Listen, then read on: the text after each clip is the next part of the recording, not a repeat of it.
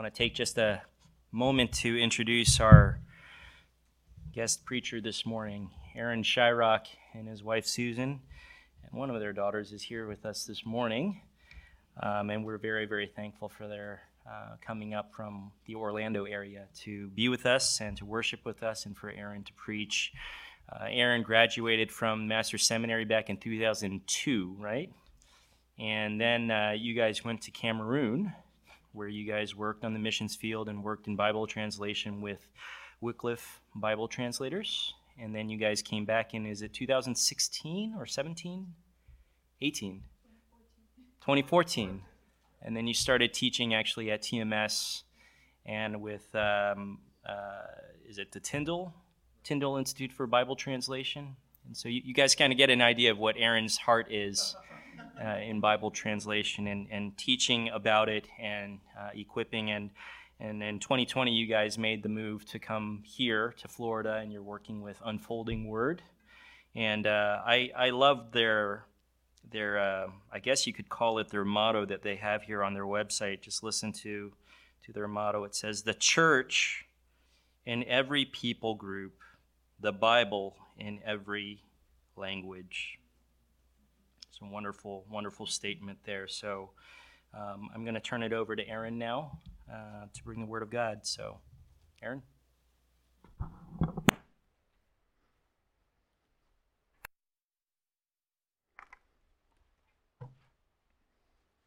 Great. Thank you, Phil. And I'd like to thank Pastor Brandon and the elders for letting me um, inviting me or, or letting me. I was pestering Brandon. uh, when could I come and speak? And so, um, uh, thank you for for this opportunity to be with you and the privilege to open God's Word and to teach from it this morning. And let me um, say a prayer as we begin this time, because as we were just singing, we want the Lord to minister through His Word to our hearts. There's nothing I can say that could convince you of anything. I, I really I did my best. It's all here, but it's really the Spirit, right, that will work through what I attempt to do. And so let's ask the Lord to bless this time. Heavenly Father, we um, just praise you. Uh, we thank you for your great love for us. You created us, and despite our sin and rebellion, you showed your great mercy to us through Christ. And each day you give us strength to praise you. You give us guidance by your Spirit. You give us your word. Help us, Lord, to honor you with all that we have received, to give back um, just a token. The most that we could give would be just a, a mere token, yet we know that you are pleased with even that. So help us, Lord, to honor you. Help me, Lord, now to say the right words that would minister to these brothers and sisters. Even more, we pray that your Spirit would be speaking in their hearts, that they would hear the right thing that they need for today, that they might be encouraged and love you more and serve you more faithfully and build each other up in the Word. Thank you for this time. In Jesus' name, amen.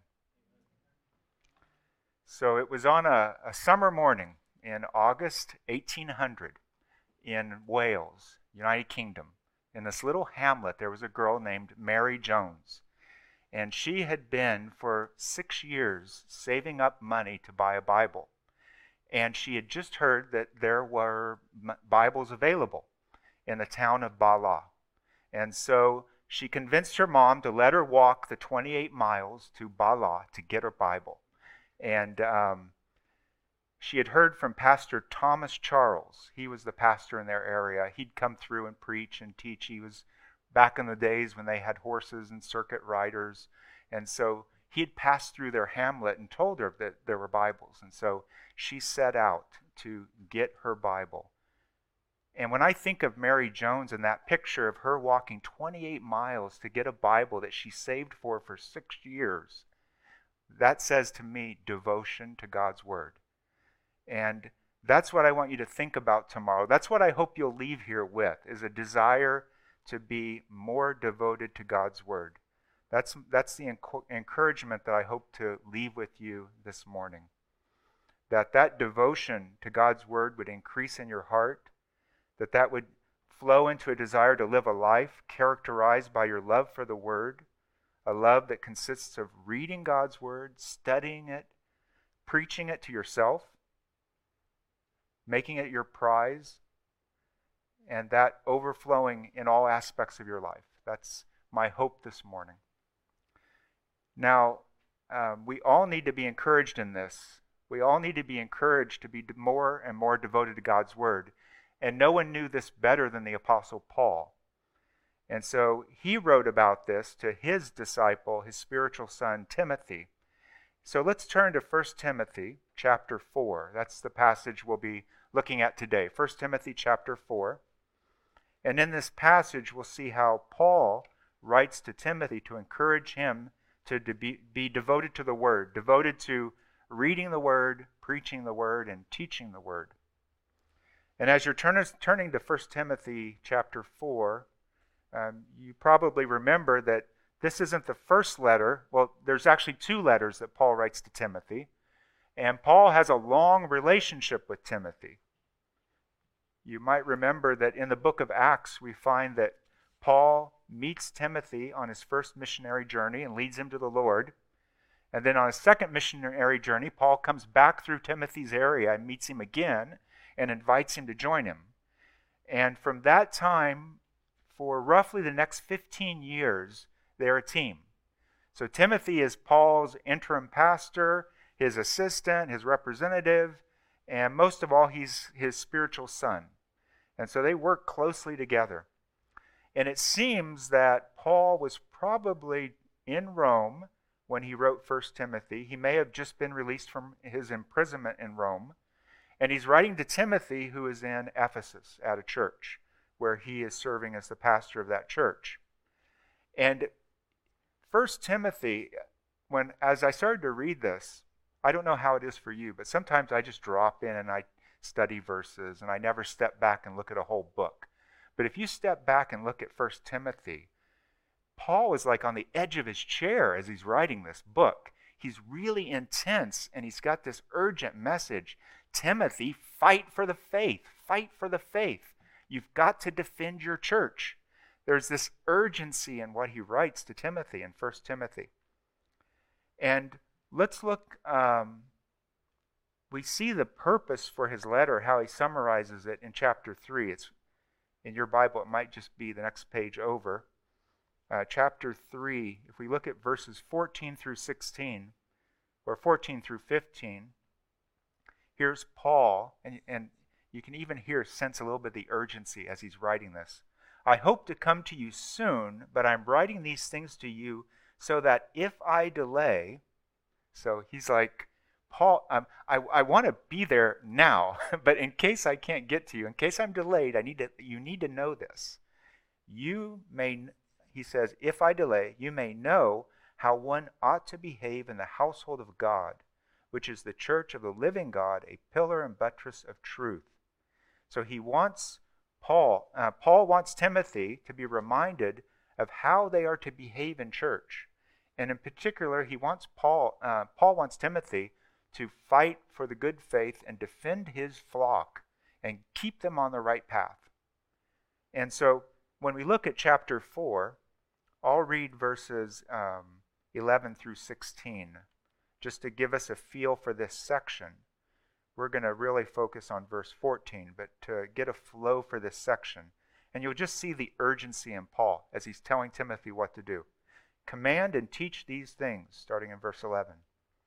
Let no one despise you for your youth, but set the believers an example in speech, in conduct, in love, in faith, in purity.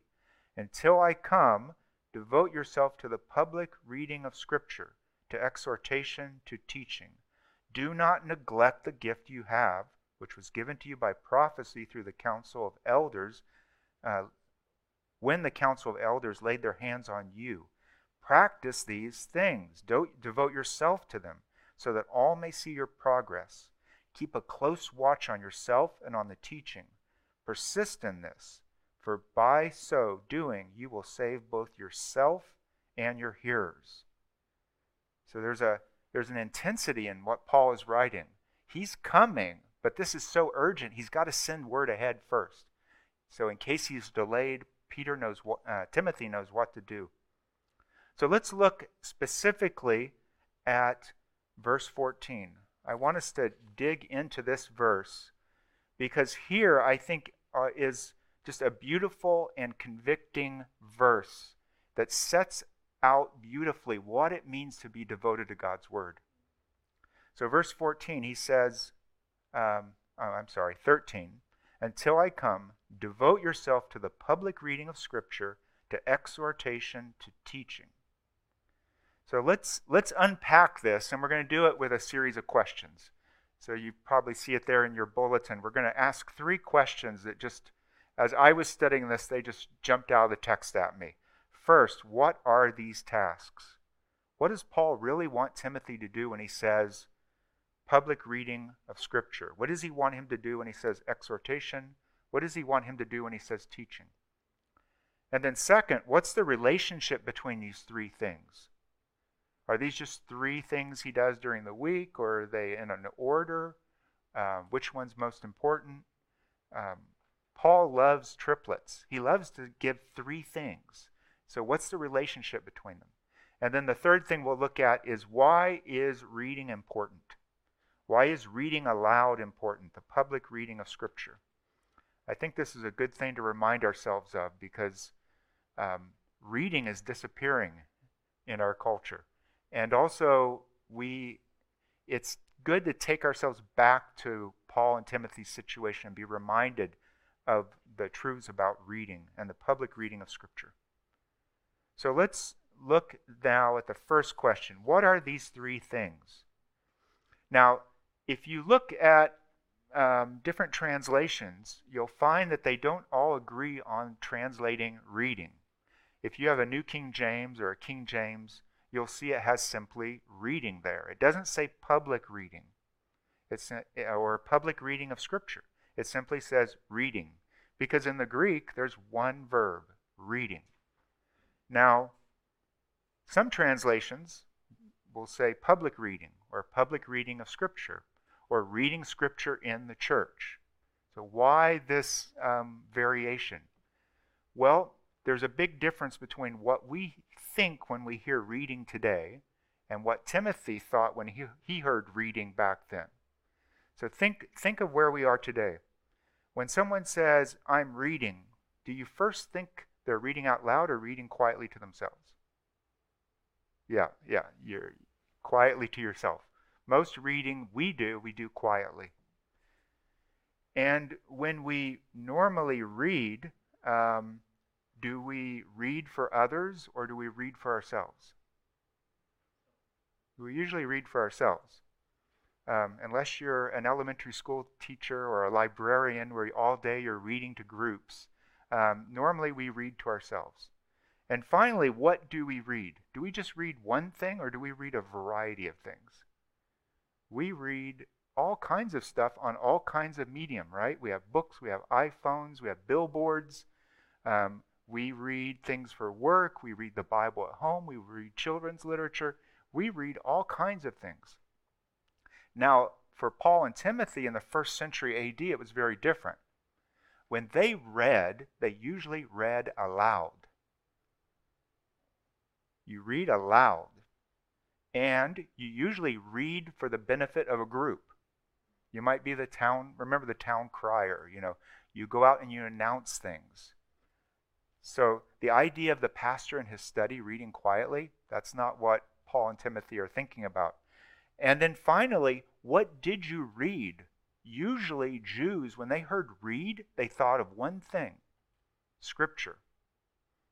They thought of Scripture. So that's why these translations are very, they're very right on. It's appropriate to put reading Scripture in there for the English reader today because we might think of devotionals and My Daily Bread and all these great things we can read every day, but that's not what we should be devoted to reading. That's not what Tim, uh, Paul is thinking. Paul has something very specific in mind. He's saying to Timothy that he wants him to be devoted to reading the scriptures aloud to the believers when they meet for worship. That's what he means. Read the scriptures aloud to the believers when they meet for worship. And so um, we'll discuss this a little more as we're moving along, but Paul isn't actually saying anything new to Timothy. He's actually insisting that Timothy do something that uh, the Jewish people had done for centuries and the, the Christian churches were doing as well. That began at the foot of Mount Sinai when they first received written, um, the written word of God. So, what does the exhortation mean?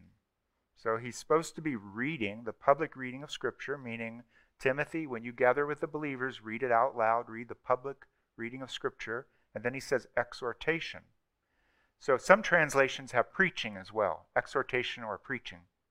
So, what, Tim, what Paul is telling Timothy is essentially that you need to be exhorting or appealing to the believers to live in obedience to God's word. So, exhorting, the key idea behind exhorting is that you're appealing to people. You know, when the preacher is preaching, he might be teaching at one point, but he might be at certain points appealing to you to change how you live so that you live in obedience to God. That appealing is exhortation, or you could call it preaching. And sometimes it can involve an encouragement. You can exhort people in a, a good way. It could encourage, it can involve comfort, but it might also involve rebuking or correction. But all of this is appealing to you to change something based on what God's word says. And that's key. So Paul is saying you need to read God's word, and but don't stop there. You need to exhort them. They need to change their lives in light of what you just read. And then from there he goes on to teaching. What does he mean by teaching? So he um, wants, uh, Paul wants Timothy to move from exhorting to actually ensuring that the people understood. So you can appeal to pe- someone to do something, but if they don't understand what you're saying, you don't get the result you want, right? So um, teaching, the heart of teaching, is that you're trying to help someone by presenting the truths of Scripture in a, a careful, systematic, thoughtful way. You try to unpack the ideas and explain them. What's the goal of it? It's to bring them greater understanding of God's Word so they can actually change their lives in light of it. So you have to have both. You have to have um, the exhortation, appealing to people to change. But if they don't understand what the problem is, you have to explain it. You have to go into the teaching as well.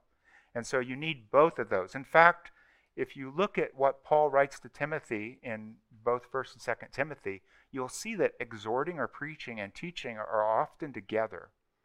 Here's, a, here's one example. In 1 Timothy 6 2, Paul um, shows that these two go together when he says this um, Those who, who have believing masters must not be disrespectful on the ground that they are brothers. Rather, they must serve all the better, since those who benefit by their good services are believers and beloved. So here's Paul's giving uh, Timothy some instructions. You know, this is what you should tell the people to do. And then he says this teach and urge these things. Teach and urge these things, or teach and exhort these things.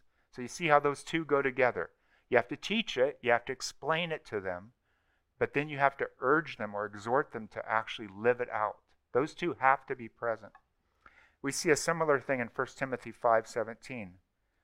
Um, Paul writes, Let the elders who rule well be considered worthy of double honor, especially those who labor in preaching and teaching. You labor in preaching and teaching. You don't want just teaching, you don't want just preaching. You need both preaching and teaching. So, what are the three things that Paul is exhorting Timothy to do? What does it mean when he fleshes out devotion to God's word? It means reading it aloud for the benefit of the whole congregation. It also involves um, exhorting them to live in obedience to it and then teaching them, you know, breaking it apart. Break the, the concept apart. Explain what salvation is. Explain God's character. Explain what forgiveness is. Whatever the, the you're exhorting them to change their lives in respect to, you need at points to break it apart and teach it. So that leads us then to our second question How do these three relate to each other? Now, um, one thing to remember about Paul, and you know, he is writing at, as the Holy Spirit is moving him. Yet the Holy Spirit uses us. The Holy Spirit used Paul and and used his, um, how would you say it? Used his style. The Holy Spirit didn't roll over the New Testament writers and make them all write the same way. You'll see differences in the styles of different New Testament writers. And one thing that's unique, well, I don't know if it's unique, one thing that's true of Paul is that Paul loves triplets. He loves three things faith, hope, and love, but the greatest of these is love. You know, we know this triplet, you know. Paul often talks about faith, hope, and love. And one verse I really love is Romans 12 12. Rejoice in hope, be patient in tribulation, be constant in prayer. You know, that's three threes. That's nine. Wow. He, he really went at it there. But in the Greek, it's actually three, three, three. You know, you can't bring it across in English. You know, some of the poetic things in Scripture, poetry in general, you can't translate very easily. So in the Greek, it's three words. Rejoice and hope is three in English too, so that works. You know, be patient in tribulation. That's also three in Greek. Be constant in prayer. That's also three in Greek. And then you have three of them. So Paul loves threes. And you never know at first what the three are doing. Are they just, is it poetic, like Romans 12 12? It has a punch to it that you've got three threes? Or is it maybe like 1 Corinthians 13 13, faith, hope, and love? But the greatest of these is love. So he ends with love because he's going to say something more about it. So what is it here in First uh, Timothy 4:13. What are these three things? Well, I think in this case, what what we'll see is that there's an order of importance, but also like a sequential order. This is like the order you're actually supposed to do it. You know, faith, hope, and love. You don't do it in that order. Sorry, I can't love you now because first I have to hope. No, you, you don't do that. But with this, it is. You are supposed to read first and then you teach, uh, exhort, and then you teach. So, the first thing I think Paul is bringing out as we think about how these relate is first that they all should be present when believers meet. So, Paul isn't thinking these are three things to do over the week. No, these are three things that believers do when you meet. So, this is part of corporate worship. And this shouldn't be new, right? I mean, you do this. You know, you had public reading of Scripture before I came up, and then I read Scripture, and now I'm trying my best to exhort you and teach you. So this is all part of worship. But also, Paul's aff- affirming that there's an order here. There's an order in which these things take place. And as I said earlier, this wasn't something new that Paul was telling Timothy. This was a part of their pattern that they had seen over the centuries. And one good example of this, where we actually see these three things, is in Acts 13. So in Acts 13, Paul and Barnabas are on their first missionary journey, and they're in Pisidian Antioch. And they go into a, a synagogue on the Sabbath, and they're going to be part of the worship in the synagogue. And what happens? Well, it says in verse 13, uh, sorry, verse 15 of chapter 13 of Acts, after the reading from the law and the prophets, the rulers of the synagogue sent a message to them, to Paul and Barnabas, saying, Brothers, if you have any word of encouragement for the people, say it. Now, that is really key what that leader of the synagogue said. He said, Do you have any word of encouragement? That encouragement and exhortation are the same word. And that's what Paul is keying into. Because in the synagogue, they read the scriptures aloud and then they had the encouragement, exhortation, preaching. It's all the same. So we see it right there in that passage. And so what does Paul do? He gets up and he preaches in the synagogue. And then when the service is over, what does he do? Those who are really interested and want to know more, they go with Paul and Barnabas and they spend more time together. And there's more um, exhortation. It says exhortation in the passage in verse 43. It says that they were speaking with them and urging them. So urging them would be the exhortation, the preaching. Um, speaking with them might be the teaching. He doesn't say that they explicitly taught and urged, but it would be hard to imagine that they spent time together and they weren't teaching them. So we see then that you have the reading of the word, you have the preaching, and then Paul and Barnabas took people aside and they did more urging and pre- urging, exhorting, and teaching with them. So Paul is not telling Barnab- uh, Timothy something new in this. He's actually urging him to be faithful in what they had always done. And then a third point is that Paul is affirming that the public reading of Scripture is the first and primary task, and the other two support it. So the public reading of Scripture is first and primary, the other two support it. They, they continue it, they build on it, as it were. So think about it for a moment. Uh, the scripture is authoritative. Remember, one of the solas of the Reformation was um, sola scriptura. The, the scripture is authoritative, not the Catholic Church, not the priest. It's scripture that's authoritative. One commentator said, when we read God's word in church, that's the one time that you're guaranteed to hear something true. Right? I can't guarantee you that everything I say is true. But if I read this, I can guarantee everything is true. This is the truth. This is authoritative. And everything I say is my human effort to help this. And what is it, what is it specifically? It's exhorting, right? And teaching as an, as an extension of the primary truth that's here. So, and this is really what you need, right? This is what you need. So a beautiful verse that speaks to this is Deuteronomy 8 3. Um, this is what Moses um, said as he was speaking to the Israelites and reminding them of what they had just come through, their 40 years in the wilderness. And he says to them in Deuteronomy 8 3, And he humbled you. You know, he's telling them, And God humbled you, Israelites, and let you hunger, and fed you with manna which you did not know, nor did your fathers know that he might make you know that man does not live by bread alone, but man lives by every word that comes from the mouth of God. And so we still live by every word that comes from the mouth of God.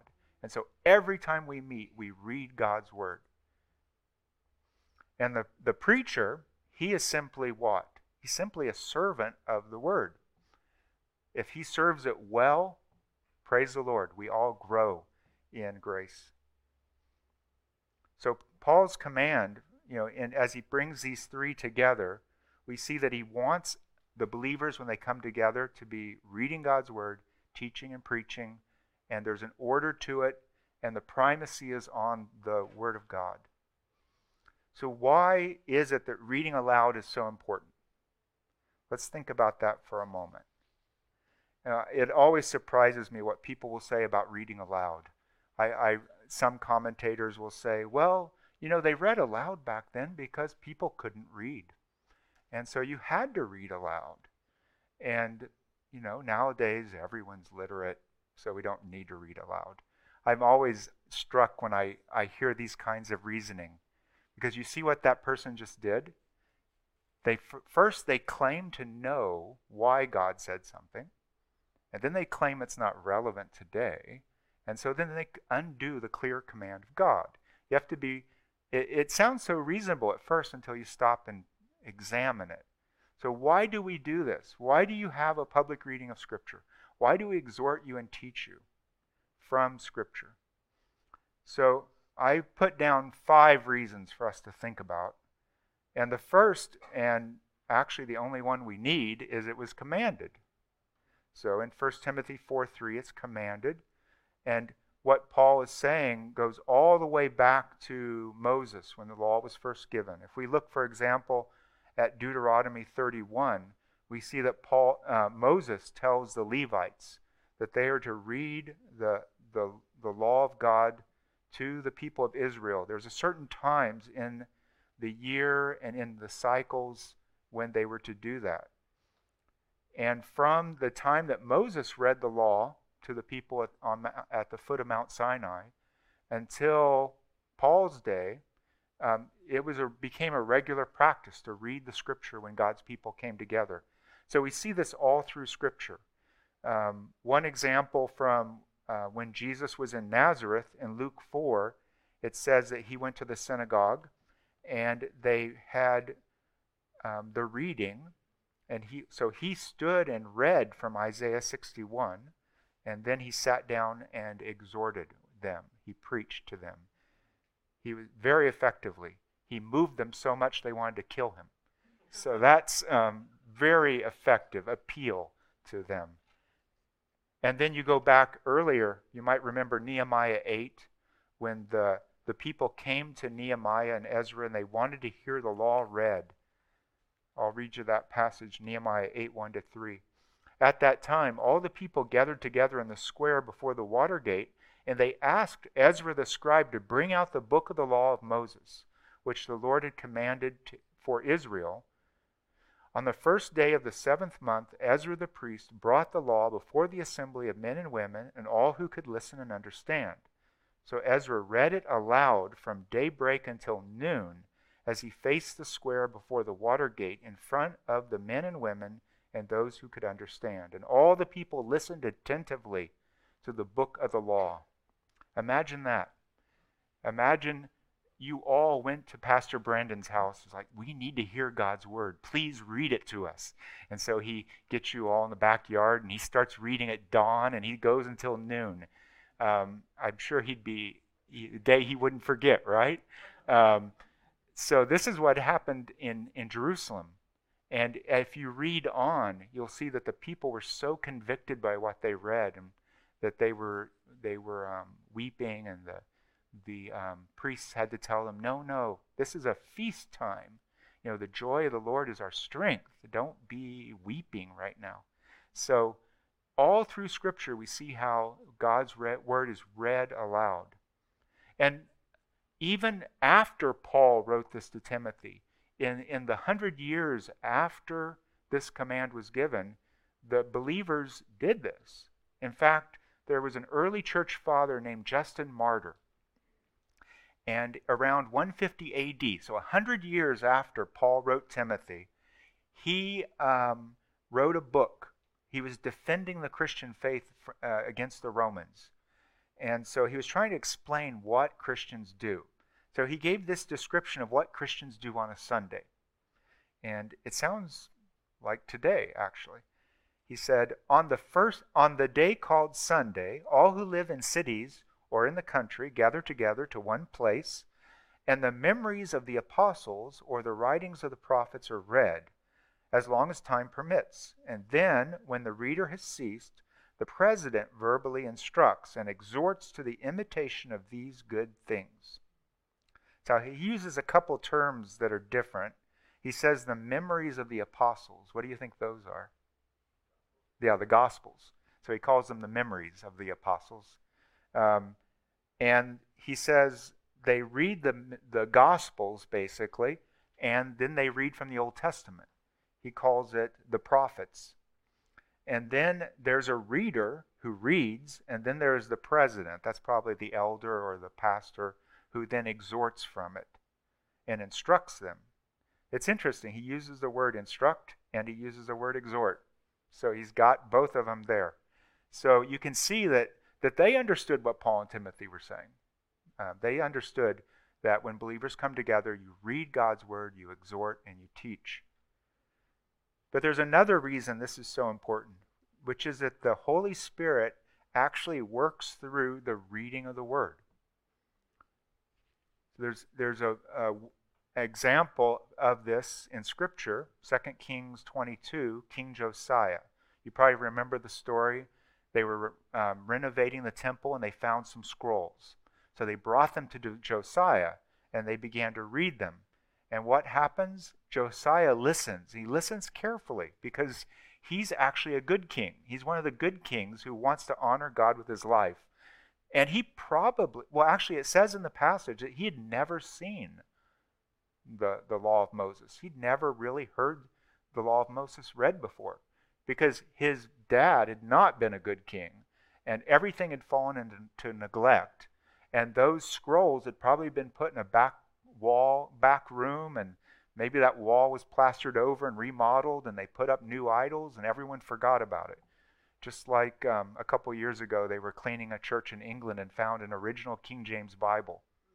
How did that happen? Well, people just forget and neglect, and you plaster over a room and you don't even know that library's there anymore. Well, that was what was happening in King Josiah's period. They were remodeling the temple, and as they were um, repairing things, they were finding things. And they found these scrolls, and they brought them to Josiah. They read them, and the Spirit convicted him so powerfully that he, he repented there and said, We need to obey this. So the simple reading of God's Word can be, um, the Spirit can work through it to change someone's heart.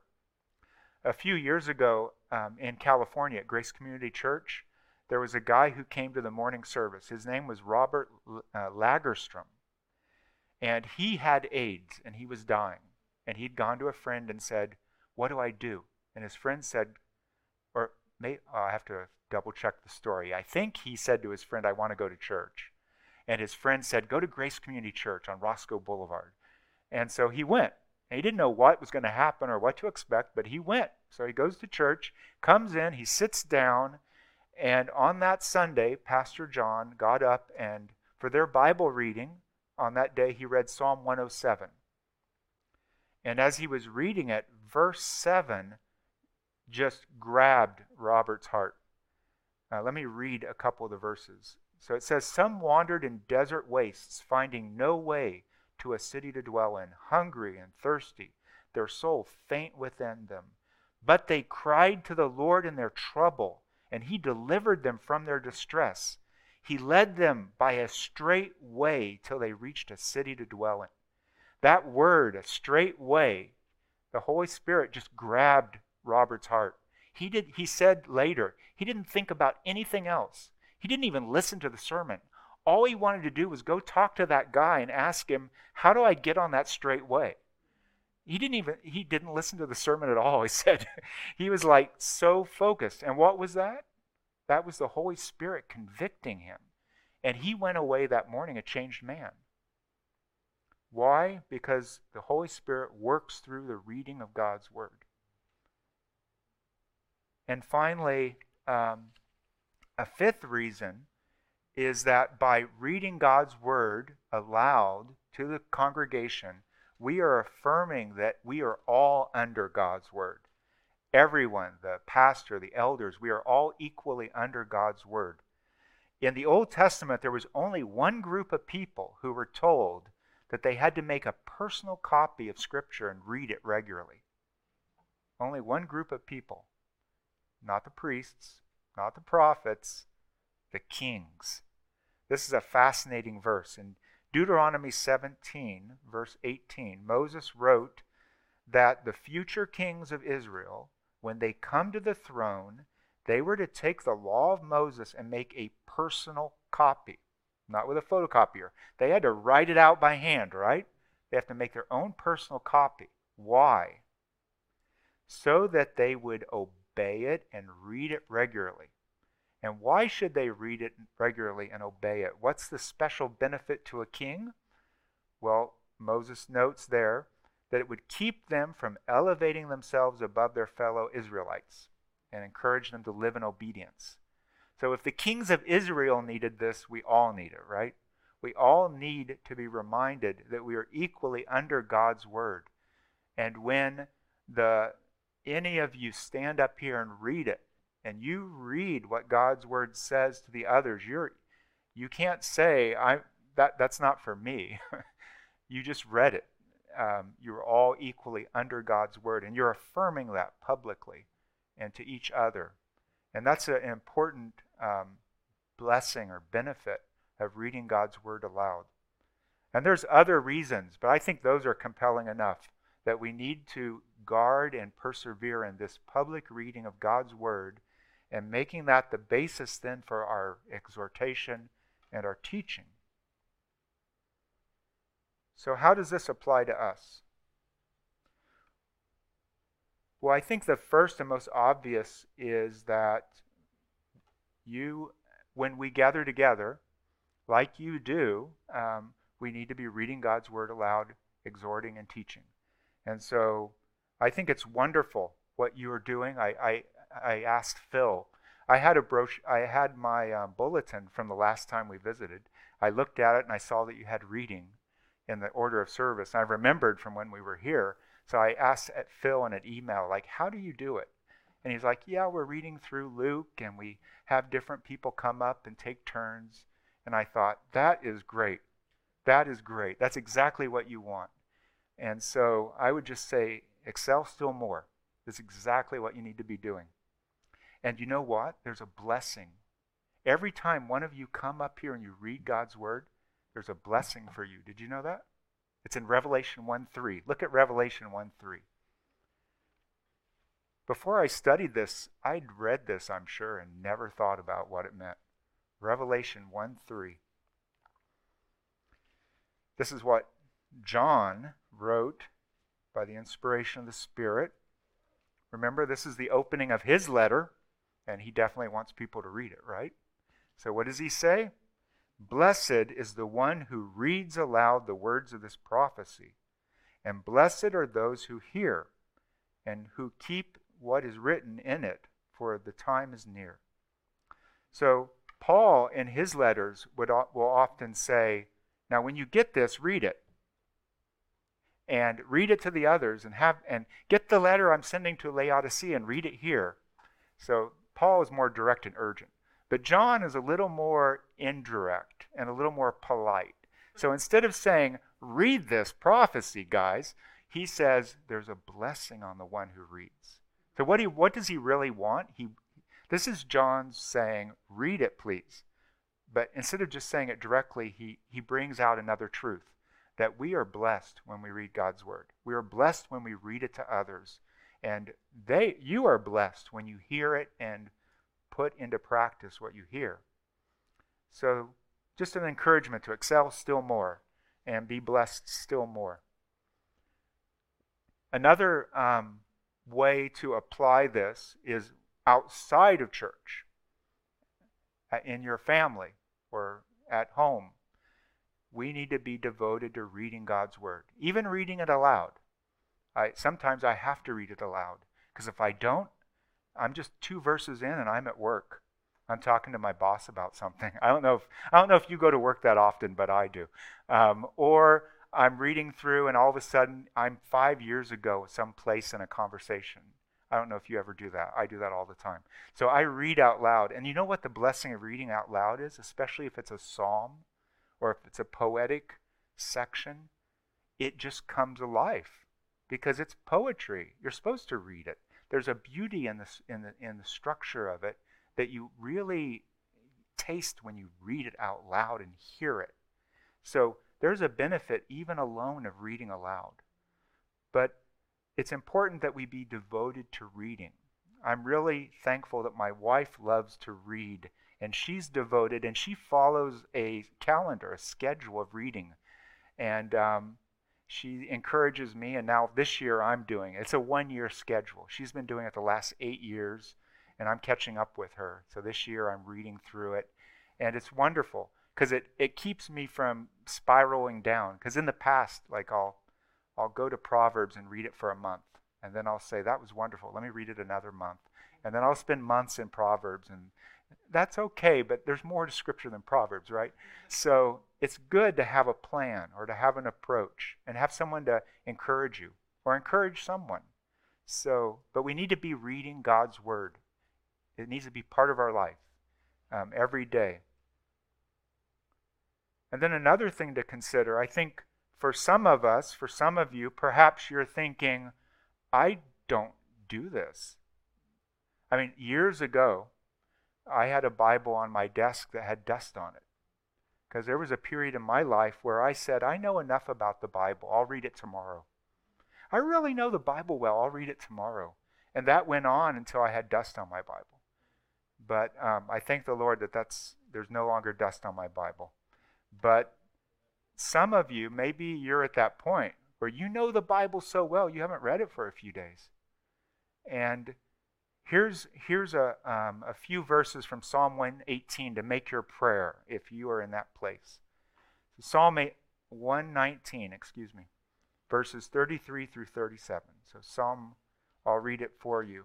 But I think this is, would, would make a beautiful prayer. If you need to have a hunger in your heart for God's Word, if you need to have an urge to really read it and sink your teeth in it, the psalmist writes, Teach me, O Lord, the way of your statutes, and I will keep it to the end. Give me understanding that I may keep your law and observe it with my whole heart. Lead me in the path of your commandments, for I delight in it. Incline my heart to your testimonies and not to selfish gain. Turn my eyes from looking at worthless things and give me life in your ways. I, I, like, I love that. Incline my heart and turn my eyes. I don't know if you have an iPhone. I, most people have them nowadays, right? I have an iPhone, and I put it there on my desk because it's also my um, my clock, my watch, right? I stopped wearing my watch. Have you stopped wearing your watch? I don't know why I stopped, but um, so now I have this iPhone, and I have to have it there to know what time it is, right? But then when it's there, guess what happens? I'm, I, I look at every notice that comes in. And then what happens? Now I'm on Facebook. And then what happens? I just wanted to know what time it is, and it's already 10 minutes have gone by. What's he say? Turn my eyes from looking at worthless things and give me life in your ways. So now I'm trying to make sure my phone's behind me somewhere. Because just, just your eyes, it's just an issue of eyes, right? If I put my phone behind me, you know, a couple weeks ago, I went home without my phone. I left it in my office. Why? Because it was behind me. It was just behind me. I couldn't see it with my eyes. Little things like that, we can help guard our, our um, thoughts and keep them on the right things. As he says there, incline my heart to your testimonies. So I would encourage you, if that's where you are, where your eyes are going everywhere, and you're thinking, I know God's word enough, um, you need to sit here and pray with the psalmist and ask the Lord to keep your eyes on the right things and help you dig deep in His Word so you actually are feeding your soul. And then a, a fourth application, which is especially um, close to my heart, is that when I look at this, it's essential that believers have God's Word. Can a church function according to Paul without Scripture? No. A church can't function without Scripture. Believers can't come together, read God's Word aloud, exhort each other, teach and exhort without God's Word. And so that's why um, my wife and I have been in this ministry of Bible translation for years. And what's, what's fascinating is that you don't have to tell believers this. Believers around the world um, are actually organizing themselves and trying to translate for themselves today. And it's not new. It happened during the Reformation. I'll share a little bit about that at the Q&A at lunch. But even before the Reformation, you may have heard of a guy named John Wycliffe, the, the professor and pastor at Oxford in the Middle Ages. Even he realized the sheep need God's word in English and set about translating it. So I think a real clear implication of this verse is that we translate for the sake of the church so that they can actually minister to each other with God's word. And so that's that's a application that's close to my heart. So what happened with Mary Jones? Did she get her Bible? She walked 28 miles. Well, she got there. It was the evening it was starting, it was getting a little dark. She got to Pastor Thomas Charles' home, knocked on the door. He welcomed her in, sat her down. She was exhausted. And she said, Okay, I'm here for my Bible. And he said, Your Bible, that they haven't come. And she just broke down in tears. And she was just overwhelmed. She said, Where can I go for a Bible? And, and, and Pastor um, Charles just tried to calm her and comfort her and said, You know, there's a lady in the church who can keep you for, uh, you know, tonight. Just go rest and we'll see what happens tomorrow. Well, guess what happened? Um, the Bibles did arrive. And Pastor Charles gave her three Bibles for the price of one. and she was very happy.